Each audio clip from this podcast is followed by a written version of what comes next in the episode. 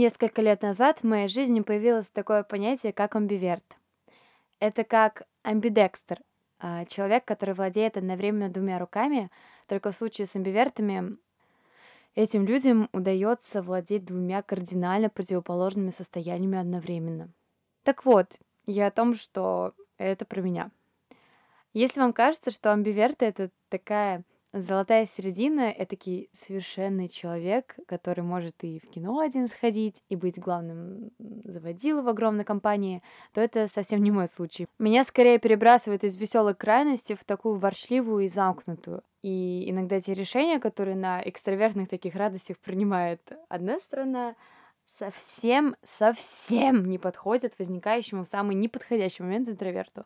Короче, еще немного и был бы вообще на грани раздвоения личности, но все-таки пока нет. Мне вообще нравится быть имбивертом. Вот, например, сторона интроверта. Потрясающее время. Время, когда я перестаю любить людей. Ну, не всех, конечно, но добрую их часть. И ведь не потому, что это они какие-то не такие, а потому что моя единственная идеальная компания на этом этапе настроения — это видео, где режут мыло. Ну, вы точно видели такие. Мыло разрезают осторожно на сеточку, потом режут, и оно плавно рассыпается на кусочки. Это просто рай какой-то. Лучше этого только видео с маленькими котятами, которые тыкаются носом в ладонь хозяина. Здесь вообще сердце может разорваться. Я эти видео пересмотрела, наверное, тысячами во время подготовки к экзамену по экономической теории. Так вот, в этот момент мне хочется заниматься только этим, пожалуй. Поэтому я не смогла бы жить в общежитии. Моя младшая сестра, например, в этом году заканчивает 11 класс и мечтает поступить в физтех и жить в общаге в Долгопрудном, кажется. Не знаю, о чем она вообще думает, наверное, обожает жить с разными незнакомыми ровесниками, но вот я правда не из тех людей. Из-за страха жить в общежитии я отказалась от мечты об учебе в Питере и предпочла делить квартиру хотя бы с родственниками, хотя я, конечно, понимаю романтику общажной тусовки. Но для меня это было бы постоянным лагерем. Я, кстати, в лагере ребенком была один раз в жизни. Мне было уже 14 лет, и это был подмосковный палаточный лагерь с таким акцентом на хорошее поведение. Потом я стала там вожатой. В палатке границы твоего личного пространства просто максимально сужаются примерно до размеров спального мешка. Единственный нормальный для меня лагерь пока что, насколько я знаю, не существует. Поэтому считайте это бесплатной идеей для стартапа. Ну, что-то вроде лагеря для интровертов. Место, где никто и никогда не станет твоим соседом по комнате где-нибудь в горах, чтобы обязательно красивый вид и тишина. Может быть, однажды я стану старенькой писательницей и отправлюсь на пенсию бабушки интровертом. Еще моя сторона интроверта не любит разговаривать с официантами и продавцами. Трезвая и взрослая вроде бы Ира не боится с ними разговаривать, а вот мелкий интроверт внутри трясется конкретно – Поэтому знаете, как для меня выглядит лучшее просто изобретение человечества? Столбики кассы в Макдональдсе.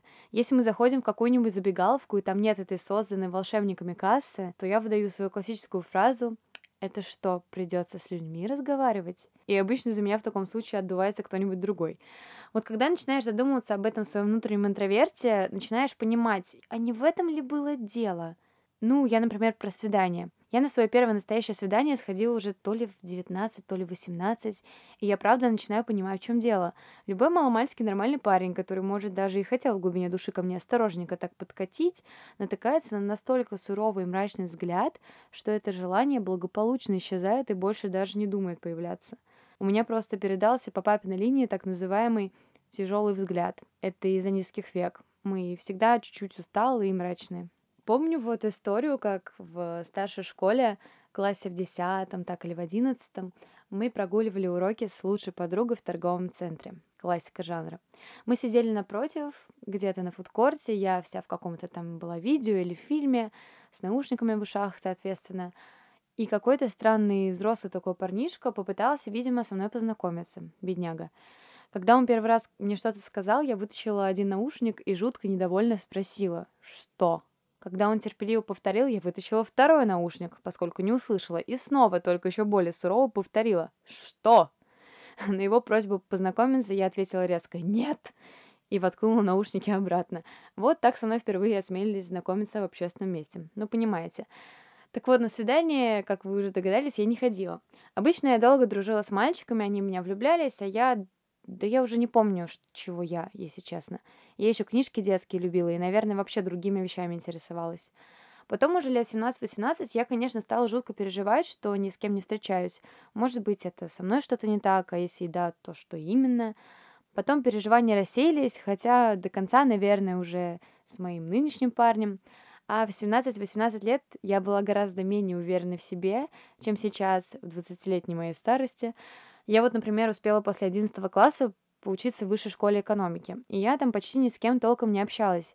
Как-то в стране держалась, стеснялась чего-то постоянно — почти Тургеневской барышней была. И это при том, что я тогда очень активно и хорошо еще вела блог. Я совсем не любила любые мероприятия, хотя бы примерно подходящие под название «тусовка», и считала, что там сидр — это какой-то жуткий и очень крепкий алкоголь, пить который как минимум стыдно.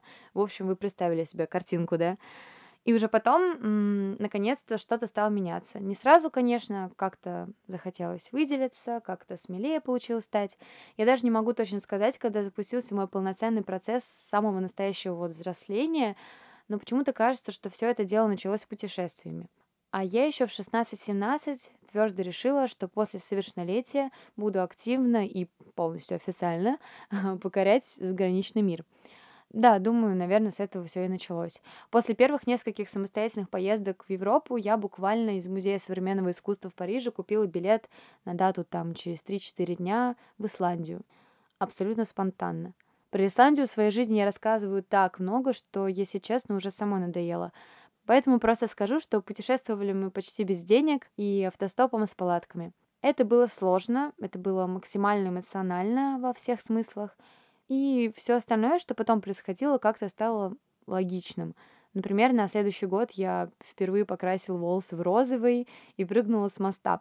Розовым мне волосы красили подружки в словацком общежитии. Надели прозрачные перчатки, усадили меня возле зеркала, все серьезно. Я снимала видео и весело спрашивала, ну, девочки, что происходит? И мне в ответ, мы красим тебя волосы, ты будешь, ну, какая-нибудь будешь принципе, именно какая-нибудь я и получилась. Хотя все равно было весело. Я своими, назовем все-таки их розовыми волосами, поразила до глубины души маленького мальчика в самолете из Братиславы в Барселону. То есть я в полете начала чувствовать, что у меня что-то в волосах. Согласитесь, чувство не из приятных. Потом только догадалась, что меня кто-то упорно трогает. Я обернулась и увидела мальчика лет трех-четырех с таким восторгом на лице. Он осторожно касался моих волос и повторял что-то в стиле «О, было забавно.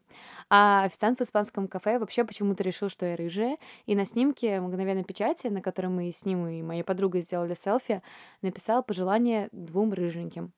Короче, к счастью, все это безобразие быстро смылось. И потом я прыгала с моста.